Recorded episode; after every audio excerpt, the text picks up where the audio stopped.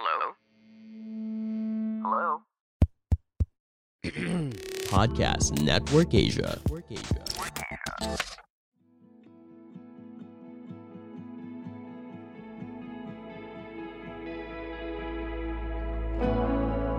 Hey, what's up? Welcome to Grow Deep Podcast with Matthew, Bethel, and Denmark. Hi guys!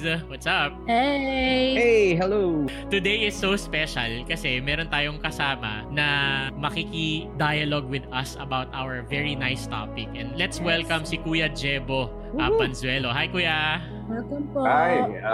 Thank you for having me sa episode na to. Kumusta po sa mga listeners natin? Salamat sa opportunity at marami tayong pag-uusapan ngayon. Mga hot topics. Yun. Yes. Legit na tayo yung boses ni Kuya pang ano talaga. Oh, nice.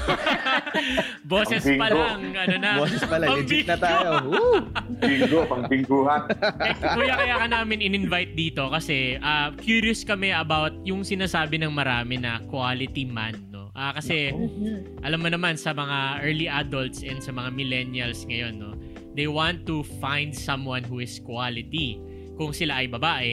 And para naman sa mga lalaki, they want to be a quality person. Kasi yung mga listeners namin, mga seryoso yan sa buhay. Kaya nga Grow Deep Podcast kasi gusto nila na they wanna grow and they wanna have a solid foundation. And just recently, siguro dahil ganun talaga ang life, no, nag-trend yung men are trash sa Twitter. No? Kasi kami na naman ang may kasalanan. Kami na naman. Meron kasing famous personality. Have you heard of it, Kuya? Na nagkaroon ng issue of infidelity. And parang inisip ng iba na yung mga lalaki, rare and missing. Tama ba to, Bethel? Ganun ba yung pakiramdam ng mga babae nowadays? Yes, it's the sad reality na parang hindi na shocking nangyari, no? And so it's like, oh, ganyan naman lahat eh. So I surveyed, you know, the feelings of my friends or women who have the background of, you know, infidelity either sa parents nila or sila mismo naka-experience noon, and they were just like, no, it's just another, you know, just a, it's men are gonna be men, you know, it's a sad reality. Yeah. Gets ko yan. Kasi parang lahat na lang, or parang may generalization eh, na ganyan naman talaga mga lalaki, may stereotype. And I wonder, Kuya, kung anong reaction mo sa ganun? Yeah, actually, magandang pag-usapan yan kasi ang isang nakakalimutan nating i-factor in dito, no, yung sinasabi din sa Bible na lahat tayo meron tayong sinful nature. Sorry, medyo mabigat yung term natin. You know, sinful nature. Pero, kaya natin yan. Pero yun ang reality nun eh, na hindi tayo perfect. And ang isa pang nagiging problem, parang ang tingin ng iba, pag kinasal ka na, all of a sudden, there's something magical that turns this sinful single or bachelor into somebody na perfect. Yan. Kaya para bang ang tingin nila destination yung marriage eh. Pag nandun ka na, okay na. Yan. Yung ano, parang kung si Aladdin may magic carpet, yung mga kinakasal may magic character. Oo, parang ganun-ganun lang, no? Yeah, and yun nga, parang ang rare daw ng mga lalaki nowadays kasi halos lahat ng lalaki ganito, ganyan. Pero that makes sense, Kuya, na hindi pala destination ang marriage. Eh, ano pala siya kung hindi siya destination? Papunta pa lang sa ano, exciting part. Maganda yung sinabi ni ano, may nabasa ako kay Gary Thomas. Madalas ko din ginagamit ito pag nagkakasal ako at saka counseling sa mga ikakasal. Sabi ni Gary Thomas sa book niya na Sacred Marriage, no? Magandang hanapin yon. And I think lahat ng kinasal, ikakasal, hanapin niyo yon, Sacred Marriage. Sabi niya, yung marriage is the union of two sinners promising to love each other for the rest of their lives. So sa definition pa lang, alam mo, sasablay na. Yan ang ano. Oo, tama. Two sinners, no? Two sinners. And I like that. I like the balanced perspective. Kasi we're talking about today, no, yung quality na lalaki. And I think that gives us a general direction na ano bang ibig sabihin ng isang quality na guy, isang quality. If I'm looking for a quality guy or I want to be a quality guy, sinasabi mo ba, Kuya, na hindi mawawala dyan yung imperfections or what makes you an imperfect person? Ganun ba? Nandyan pa rin yan, pero dapat nating makita na meron talaga tayong journey no? Na yung journey na yon, kahit nag-asawa ka na, nandun ka pa rin sa journey ng pagbabago na yon. Correct. So yung marriage should become the environment for growth. Yan ang namimiss ng marami. Sabi ko, alam mo, nakakalungkot. Pag may mga kinakausap akong ikakasal, mas mahaba, mas marami, mas malaki ang preparation for the wedding, yung ceremony na 2 oras lang, as compared to the marriage na, wow, ang, habang buhay yun. Yeah. Yun ang namimiss ng marami. Yeah. Kaya ako, I think, reflection yun nung situation natin ngayon. Kaya maraming mga marriages. Yan ba yung sinasabi nila na, kasi curious ako, no? Baka meron kasi nakikinig sa atin na in a relationship, nagpe-prepare magpakasal, or gustong mag-propose, or nag-aantay na may mag-propose sa kanya. Sabi nila kasi yung wedding preps, no? Kami pong tatlo, actually, we are married, no? 2 of us recently got married, and 1 of us, hulaan nyo na lang po kung sino, yung matagal ng kasal. Hirap, nahirapan ako. How does one prepare for the marriage instead of the ceremony? Maganda yan. Yan ba yung sinasabi nila na counseling? Ganun ba yun? Yes, merong mga premarital counseling. Actually, nagulat ako kasi nung nagpa-premarital counseling kami ni Mrs. dahil marami kaming kilalang mga friends na nag-premarital counseling. Pastor na ako during that time. So I served in the church. Pero again, kailangan ko ito. In fact, ang sabi nga sa amin, as often as you can, pumunta ka for counseling. Hindi lang dahil may problema, pero ito, parang kumbaga sa check-up, pa-check up ka regularly, pumunta ka. Eh, ang nagiging mentality ng iba, parehas sa physical, wala akong sakit kasi hindi ako nagpapa-check up. So, sa relationship, wala kaming problema kasi hindi ako nagpapa-check up. So, yun din ang problema natin. Tama, kaya dapat. Oy, sa mga listeners natin, no, you've heard it said in this podcast na there's no shame in going to a counselor for therapy. There's no shame in approaching someone just to get a sense of what you're going through. And many of you have already sent us a message asking for someone to talk to. And maraming salamat sa inyo. And we applaud you for just taking that step of approaching us.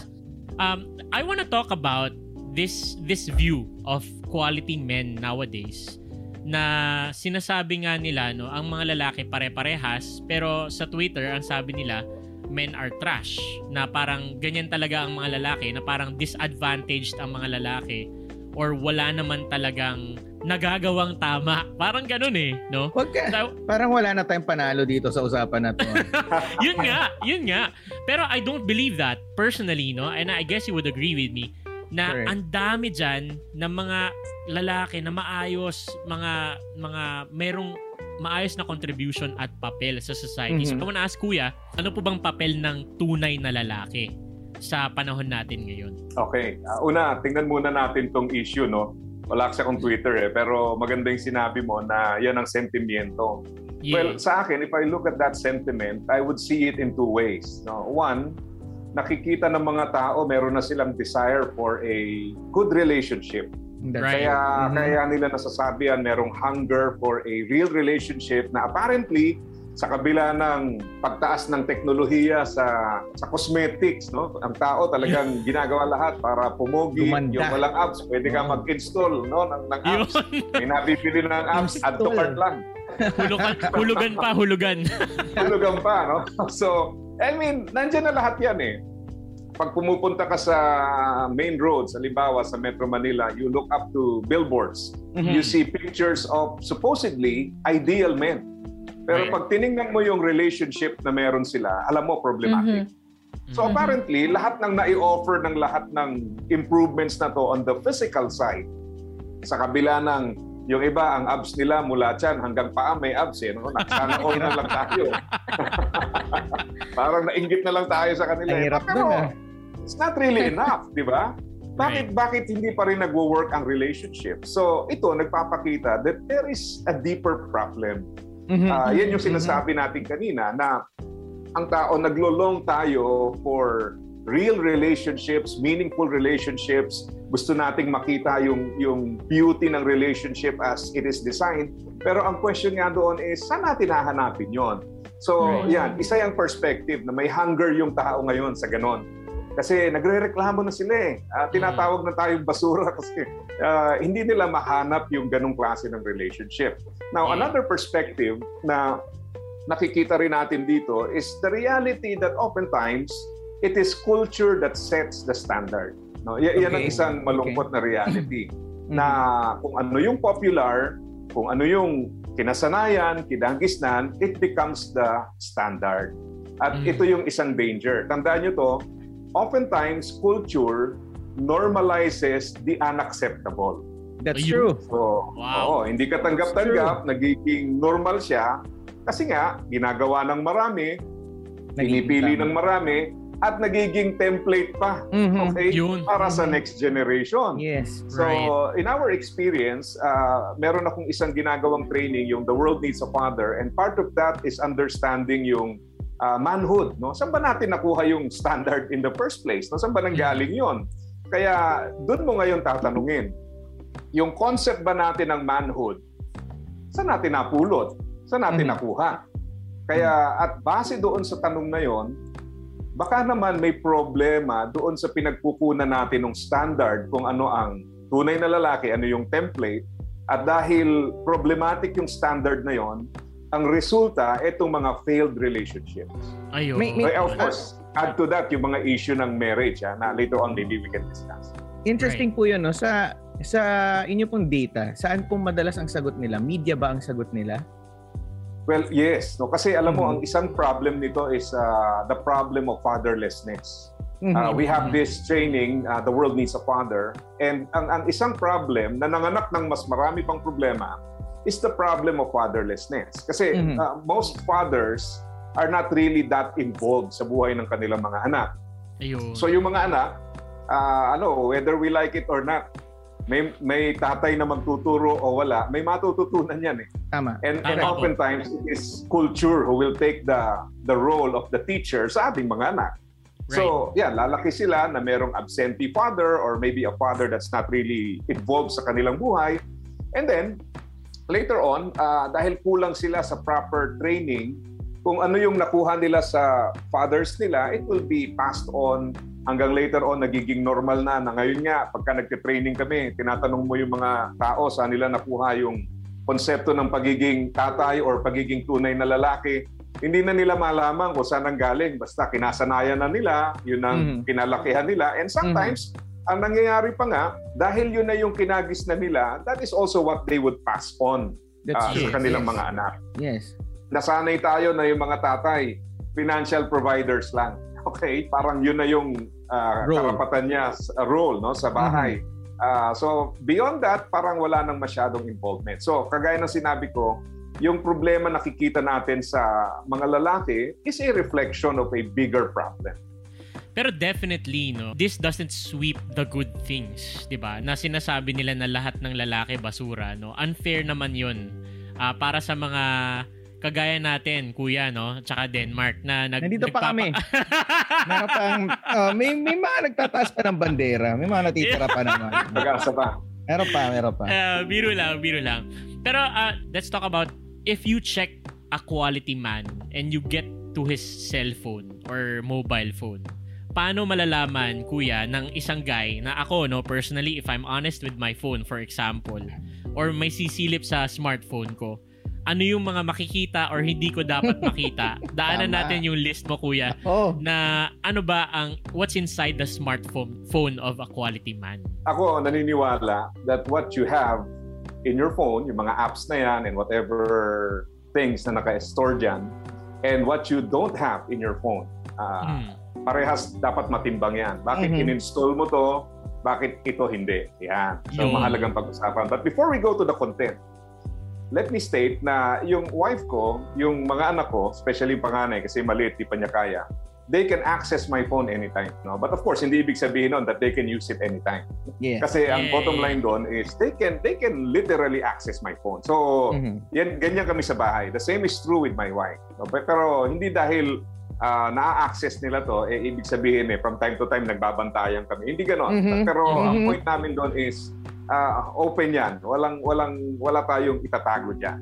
So kung meron siyang makita dyan, pwede namin pag-usapan kung hindi siya nag-agree. No? So yun ang bottom line.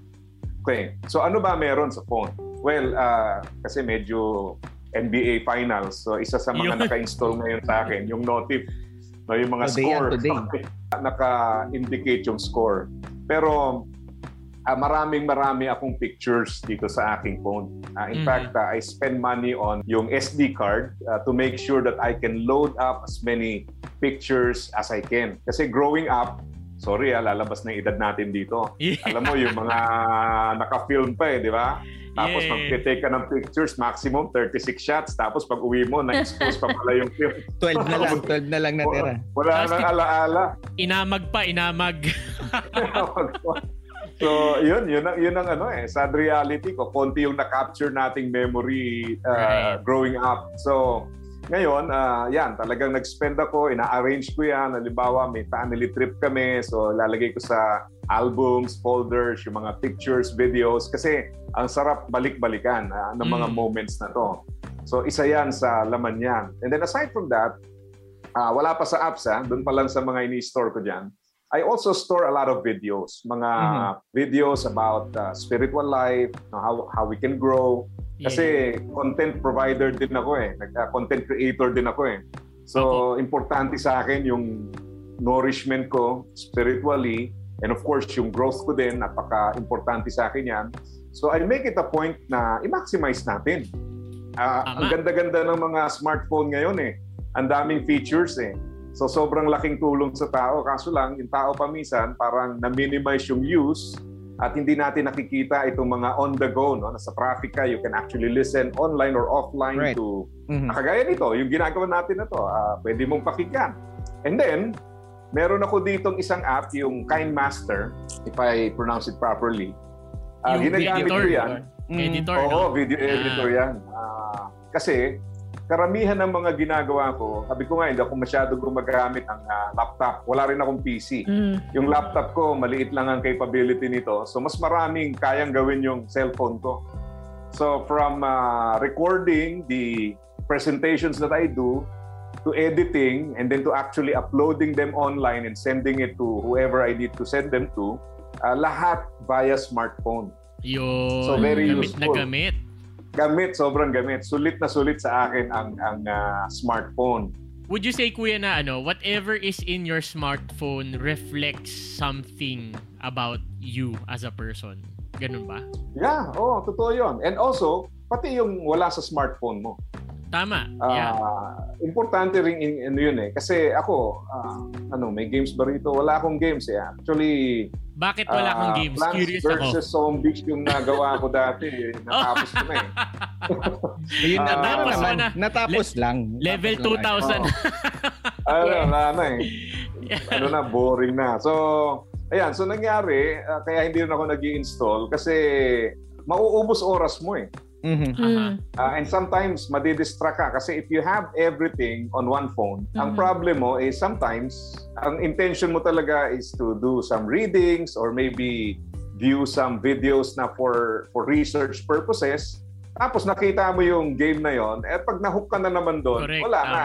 Madali kang madistract really, no? Yan ang isang problem. If you have everything on one device, ang tendency mo is to be distracted by all these easily accessible apps. Right. Yan ang problem niya. Paano naman, Kuya, pagka quality man na siya? Anong itatanong mo sa isang guy na gustong mag-check kung quality man siya para makapag-reflect siya tungkol sa mga ginagawa niya sa smartphone niya? Okay. I think ang isa dyan is transparency, no? Pagdating dun sa use ng phone. Hindi lang yung naka-install, pero sabi ko nga, if you're a married person or if you're in a relationship, ayaw din naman natin yung tipong parang wala nang ginawa yung asawa mo o boyfriend, girlfriend mo kundi i-check lahat, no? Ayaw naman natin. Hindi natin pinopromote yun. Kasi reflection na yon that the relationship is unhealthy. No? At hindi din naman tama talaga yon na parang kada uwi mo, i-check, no? Snooping hindi na. Sinosurrender sa gate. Yun ang hindi na yun... Hindi nakasal yun, sakal na. Tapos yung GCash mo nililipat sa kanya. Alam na. Problema yun. Pwede pala yun. So transparency. Transparency. Importante yun. In fact, ako, I would say na maiwan ko yung phone ko, ma-access ng ibang tao, ma-access ng taga-church, kaibigan, asawa ko, parents ko, kahit sino maka-access niyan, hindi ako kakabahan. No? Na kung makita yung laman, nakakabahan ka, of course, kung yung nakadampot, hindi mo kilala, tapos gagamit sa scam or whatever, doon ka kakabahan. Pero yung makita niya yung content, I have no problems with that. Ako po, question ko lang po is, why is that very important? And why is it necessary for us to even say that this is important? Okay, ganito ha. There was a time na may mga harmless chats, no? Nakilala mo, mga kaibigan mo, mga friends mo, na sometimes sa asawa mo inappropriate na pala yun. Pero ikaw, hindi mo sa'yo wala lang, walang problema. So, sabi ko sa misis ko, kasi may mga times, siyempre, yan, pagka, dahil na-access niya nga eh, magre-react siya. Ngayon, hindi ko alam na yung ginagawa ko pala, hindi na okay sa kanya. So, sabi ko sa kanya, to encourage her, sabi ko, huwag ka mag-hesitate. Tell me kung merong hindi okay sa ginagawa ko. It's either I will explain why I'm doing it, right. O marahil, alam mo naman, typical sa mag-asawa yan, yung wala kang kamalay-malay, may nagawa ka na palang mali. Amen. So true! Kailangan malaman ko yung feelings niya. Kailangan ko malaman yung feelings niya. Right. Diba? Yeah. So, hindi naman pwede yung sa'yo, wala lang, yung pala, nasasaktan na siya. So, I mean, kailangan explain mo yun. Kailangan malaman mo yun. Kasi part ng marriage nyo is to actually feel what the other person feels. So, hindi ka pwede yung lagi ka lang defensive. No? Alam mga lalaki naman minsan, galit-galitan agad tayo. No? Inuunahan natin. Tapos, amen. Ako lagi ko sinasabi sa kanya, usap tayo para hindi ko siya ulitin. Yun yung para naiintindihan ko. Right. Sabihin mo sa akin ano yung mali para hindi ko ulitin. Kasi important. Tama po yan. Tapos, sabi ko sa kanya, huwag kang mahiya na maging asawa ko. Ibig ko sabihin, pakialaman mo yung buhay ko. Ito yung essence ng marriage. Pakialaman mo yung buhay ko. Gusto ko yan. Hindi pwedeng kinasal tayo, tapos kanya-kanyang buhay tayo rito. Tama. Walang ganon. Pakialaman mo buhay ko. Maging asawa ka sa akin. You have every right to do that, of course. Right. So, yun din. Kasi ako in-acknowledge ko, sabi ko nga sa'yo, I see myself as a sinner who promised to love my wife for the rest of my life. And knowing that I am a sinner is very important kasi it reminds you of your vulnerability. And I want to again harp on that po kasi I think for the most part from my own experience and just from my from my practice, men have difficulty letting people in, especially for some reason their wives. Why is that? And can you help someone who's struggling with being transparent generally but specifically sa kanilang phones? And not just for married guys. I mean, it's also for single guys who are eyeing to be in a relationship. Like if they're courting someone, no, Kuya Jebo, tapos nandun pa lang sila, courting pa lang sila, pero hindi sila transparent na. Maganda po yung question ni Bethel. Ano po yung suggestions ninyo about that? I think kailangan lagay natin sa context ng sinasabi natin. Kasi yung iba nga, parang ang nangyayari is pinifeed mo yung tao sa kanyang, tawag natin sa Tagalog, tamang hinala siya. Yung lagi siyang naghihinala. So pag pinifeed mo yon, hindi healthy sa relationship yun. I'm not saying this para i-weaponize yung statement na sinabi ko kanina. Parang okay, sabi nga, dapat kailangan access. So dapat ganito ka. Right. Yeah. Bago kami dumating sa ganung stage, it was actually a journey. Journey na wala pa yung mga phones. Ibig sabihin, it's not a journey about me, my wife, and the smartphone, but it's a journey of growing in our relationship as husband and wife. Yes. Diba? Tapos, nag-grow yung trust doon, nag-grow yung tiwala nyo sa isa't isa. So, yung attitude nyo towards the smartphone is just a reflection of your trust sa isa't isa. It's true. So, very important yun. So, yung reaction nyo dun sa privacy ng smartphone, ano yan eh? Reflection lang yan ng quality ng relationship nyo. Now, I can access our phone, but it does not mean that I will check everything on that phone. Wala eh. Ni yung add to cart niya. Nasabi mo nga sa wife ko, ako naiingit ako sa'yo. Siguro kung hindi ako na pang asawa mo, ang hinala ko mapapang asawa mo yung delivery rider kasi araw-araw nagkikita kayo. Palaging mayroong mga binibili. Palagi kayo nagkikita. Eh. Palagi ko na-develop ka na doon eh. Kaya sabi ko sa kanya, kung hindi ako napakasama mo, palagi ko isa sa mga delivery rider dito yung mapapakasama mo dahil madalas kayo magkita. So, yeah, I can access that. Pero hindi ko sinisilip lahat, hindi ko sinacheck lahat. Basta lang nandun yung I can access it. So sometimes, ganun din siya sa akin. Na, yeah. Kung na-access niya, di okay. Kung hindi, wala rin problema. In fact, hindi ko nga alam kung na-access niya o hindi. Basta alam niya paano gamitin yung phone ko. Alam niya paano buksan. Alam niya yung password ko. Pati anak ko. Aside from transparency po, to check if you are a quality guy, what else would you ask someone? Okay, very important thing kasi na meron tayong kumbaga sa navigation, meron kang magnetic north no, na nagsiserve as your direction. North, right. So, kailangan meron din tayong guide. Ano yung guide natin sa buhay na ito na yan ang tina-target natin. Once we deviate from that, we know that there's something wrong already. Okay. Kasi ang problem natin sa society natin ngayon, especially with modern society, we have all the technology. Right becomes wrong becomes right, and what is wrong becomes normal. So parang ganun na nangyayari ngayon. So dagdag mo pa nga, sabi nga natin, kasalanan tayo eh. So sometimes ang tendency natin is to accept the unacceptable. Sabihin natin, kasi siya nga, ganito na siya, ginagawa niya pa to, ako pa. O, di parang ganon. So, kailangan meron tayong reliable na guide na yan ang basis natin. Ano man ang mangyari sa paligid natin, we return to that standard and that standard becomes the gauge by which we measure ourselves. No? Yung actions natin, reactions natin, yan ang magigage. Kasi ang reality ito eh. Ang reality is sometimes people will give you an applause for things na hindi okay just simply because popular yung position. And sometimes people will not rebuke you for doing something wrong kasi feeling nila nakakahiya or baka ma-offend siya. Pero ikaw, kailangan meron kang way to be accountable. At dyan papasok yung importance ng Word of God sa atin. Kasi kahit na walang pumansin sa'yo, walang nag-rebuke sa'yo, o kahit na may natuwa sa'yo na hindi nakakatuwa yung ginagawa mo, you still got to go back doon sa standard. Oh, I like kasi yan ang magsisilbing grounding natin. Kumbaga yung sinasabi ni Kuya, no? Dapat kung yung smartphone ng isang lalaki, i-check mo para malaman kung quality guy siya or ikaw. Kung nag-iisip ka kung quality guy ka ba, nire-reflect ba ng smartphone mo na meron kang magnetic north or true north sa buhay mo? Kasi kung masyadong makalat yung smartphone mo, meron kang, let's say for example, may contradicting things, no? Yeah. Meron kang Kindle na may dating book on Christian perspective, pero nandiyan ka rin sa Tinder at saka sa Bumble, no? Tapos hindi ka nagpa-practice ng healthy dating discipline. Eh di contradicting yun. And you don't have a true north. And dapat naka-reflect yun sa smartphone. And hindi lang yun. I like what Kuya Jebo said, na sabi niya, there should be a standard for your life. No? Kung quality ka na lalaki. Ang dami ngayon niya, Kuya, yung sa kanila, anything goes. No?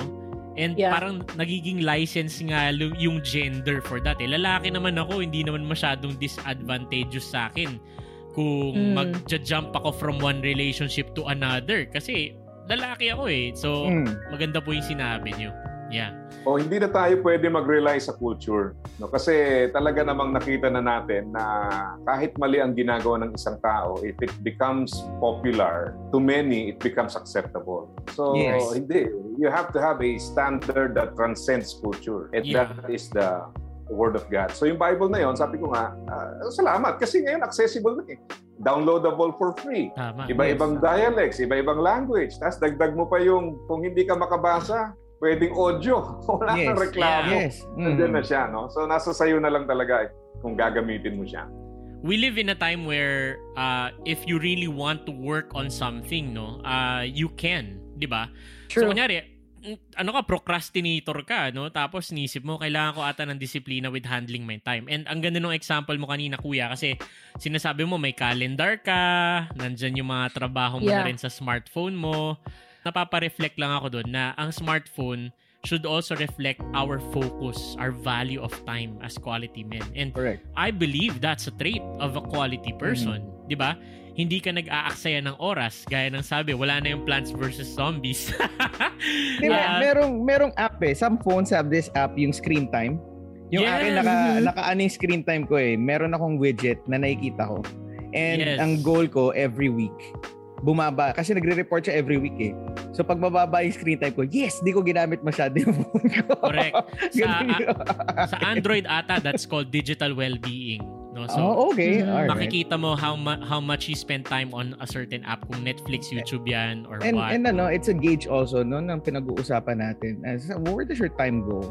No, I like to translate na pag wala ako sa phone, kalaro ko yung anak ko, or kasama yung wife ko. So that for me is like, or nag-aaral ako, no? So that for me is like, okay, hindi ko siya hinawakan. That's good. That's good for me. Yeah. So the more na, meron din akong, yan, yung pinag-uusapan na, may discipline din ako sa sarili ko.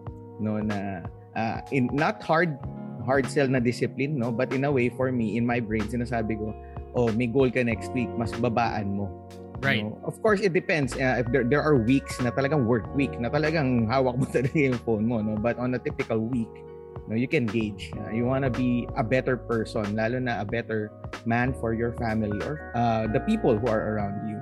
Right. And if you look siguro sa mga conversations mo sa Messenger, whatever Messenger that's app you're parang kung titignan mo yung Messenger app mo, anong conversations yung meron ka?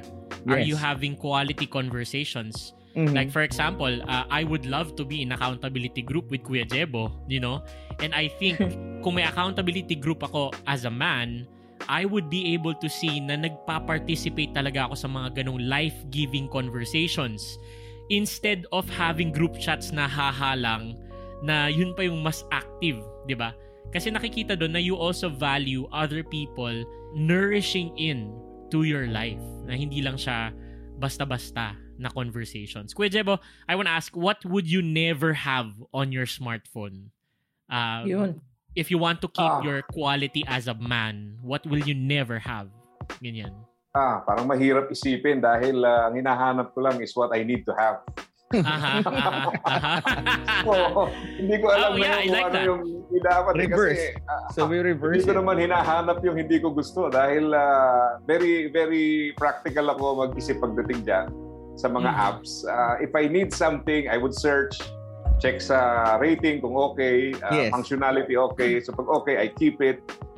Hindi na ako naghahanap ng mga apps na or maybe sites na hindi kailangan kasi nga in the first place hindi ko kailangan, why would I search for that? Right, so, ganun ang aking mentality. Hindi ako mahilig mag-check sa Play Store ng mga available apps. So, I don't browse apps just for the sake of thinking na baka okay to. I just go by with what I need and then I install. Okay to for this season, for this project, then I install it. So, ganon. And then, by the way, no, isa pa, this is very important. Pagdating sa paggamit ng calendar sa smartphone or whatever calendar you use, very important to keep in mind. Natutunan ko to sa isang author and I have proven this to be a very good practice. You have your calendar for 1 year. Ilagay mo na lahat ng important dates doon as far as family is concerned. Birthdays, graduation, nandyan, anniversary, or whatever, ilagay mo ng lahat. And then, yung bakante, yun lang ang pupunuan mo. Kasi nangyayari pa minsan, we prioritize all the other engagements, invitation dito, lagay tayo ng lagay. Tapos, magugulat tayo, birthday pala ni ganito, anniversary pala ni ganito, then we have no time. Yes. So, nakalagay na sa akin yan. In fact, sometimes, kasi yung wife ko, ang birthday niya is November. So, minsan nasa States ako nung panahon na yon. Madalas ako nasa States yung mga season na ganyan. So, ang nagiging problem, may Black Friday sale. Talagang sobrang sale yan. Talagang nagpapatayan yung, alam ni Bethel to. Binababa mo na yung mabuting pagkatao dyan para Anyway, people would always tell me, mag-extend ka so that you can experience this. Right. Palagi kong sinasabi, hindi. Uuwi ako kasi birthday ng wife ko. After that is our anniversary. Sabi nila, hindi masasanay din sila na wala ka. Ayokong masanay. No. Ayokong masanay. Yes. Wow. Yan ang bagay na ayokong mangyari. So, I love that. Yan ang natutunan ko. No? How to use this particular simple app, the calendar. Ilagay mo lahat ng importante and then at saka pa lang yung iba. Ayan. So, yeah, secondary lang silang lahat.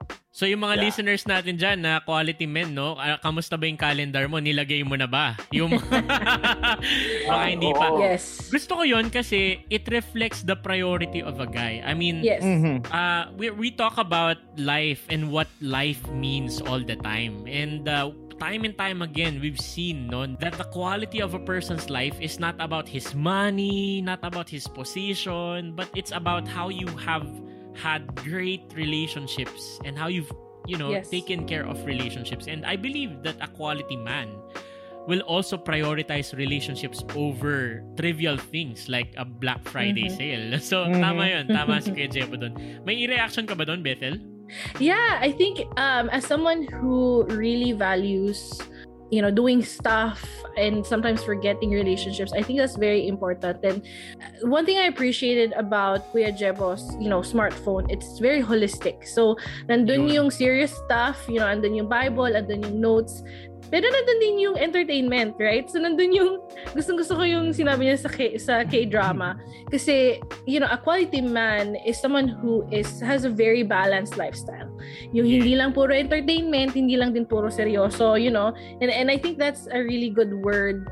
Yung calendar, making sure that everything is in place. Right. It's just a very rounded person. I would say for me, a quality man is someone who's well-rounded in all aspects of his life and his relationships and his priorities, and who makes sure na he doesn't miss a thing. Andyan yung notes na laging ginagamit. Actually, gusto ko yung sinabi ni Kuya Jebo na hindi siya naghahanap ng mga bagay na hindi niya ilalagay. De, kasi alam mo bakit? Time? That tells me that he knows what he wants. As a man, a family man, as someone who has a plan in life. I'm not even gonna think of these things because I know where I want to go. I know what I need to do. I have it all figured out. So I'm not gonna go somewhere place else. Kuya Jebo, how can I become a quality man? If someone would ask you, how can I become a quality man? What would you tell a young guy or a person? First of all, very important yung standard natin.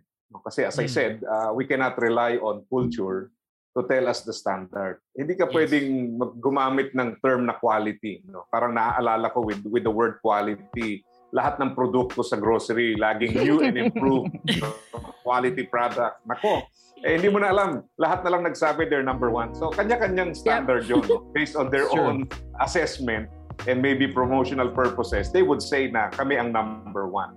So, it's not for us to say that. Kailangan meron tayong standard, ayos na. Kasi once na nandun ka na na yung standard na yun, then dyan ka na mag-uumpisa mag-decline.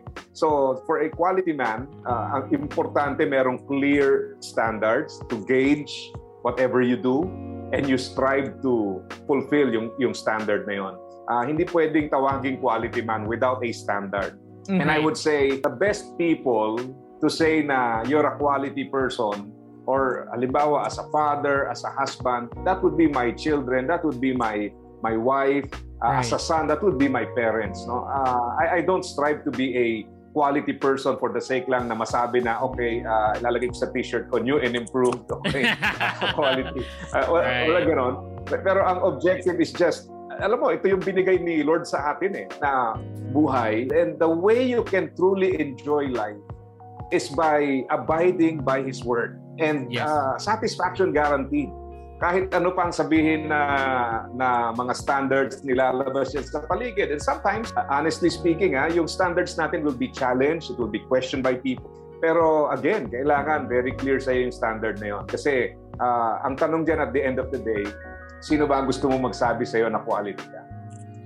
From what perspective and by what measurement? Good question. By what measurement? Yan ang pinakamahalaga dyan.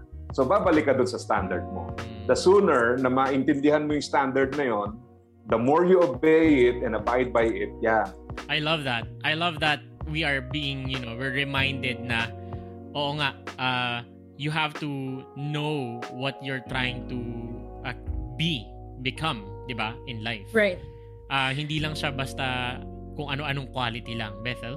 Yeah, kasi, I mean, especially now in the age of social media, marami nagsasabi, oh, you should be like this, you should be like that. And it's so confusing sometimes, right? Na parang ano ba yun?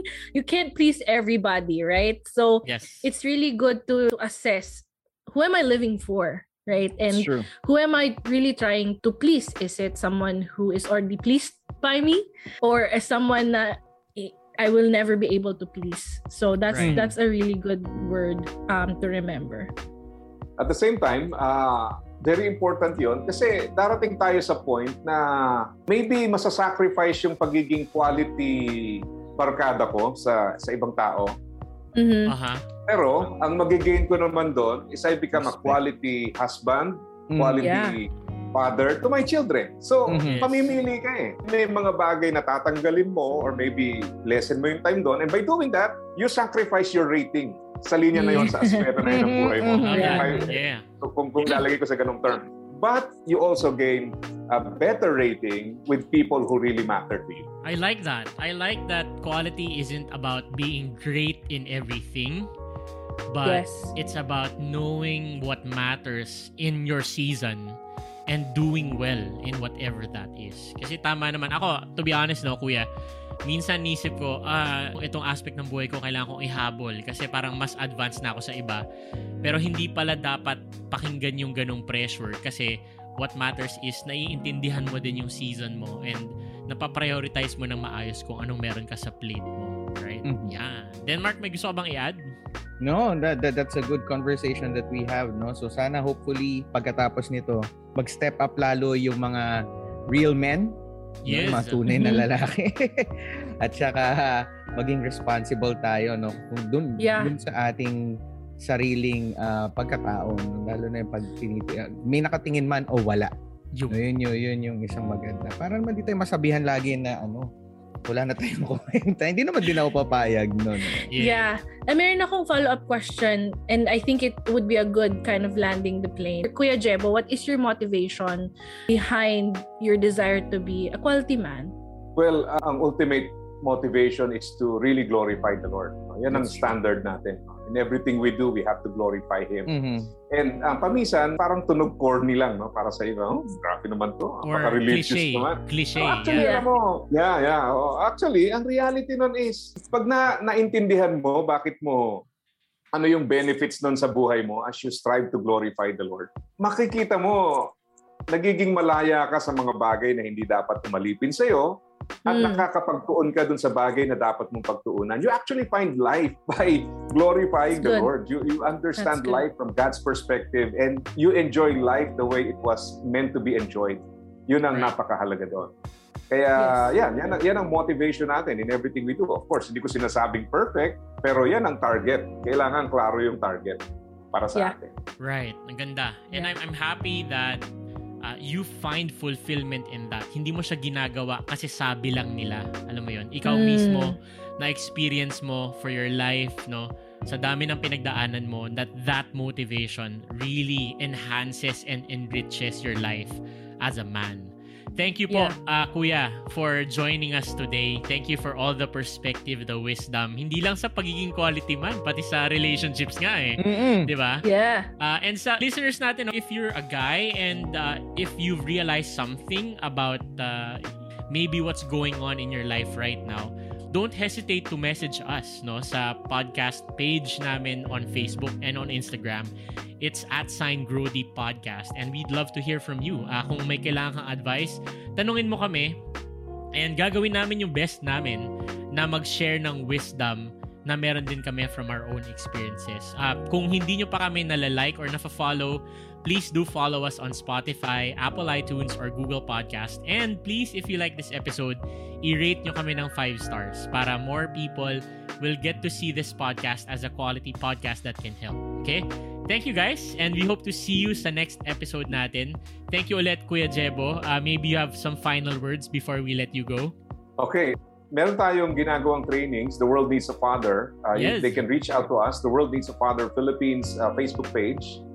If you want to become better dads, you can connect with us. Meron tayong mixing videos every day, Monday to Friday. They can search on Facebook. Asa ka pa GNPI. It's also on TikTok. So, and also radio program with FEBC. So, Kamalayan, yung name ng program. So, those are some of the things we do online.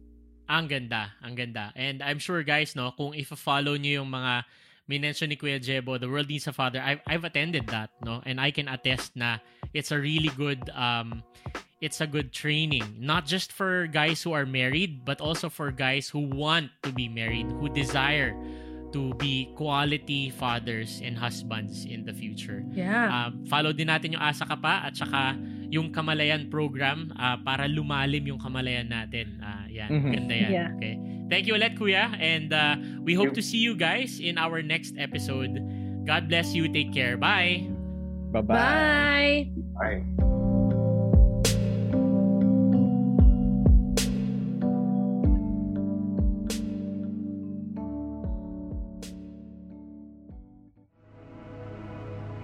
The views and opinions expressed by the podcast creators, hosts, and guests do not necessarily reflect the official policy and position of Podcast Network Asia, the hosts of the program, or other programs of the network. Any content provided by the people on the podcast are of their own opinion and are not intended to malign any religion, ethnic group, club, organization, company, individual, or anyone or anything.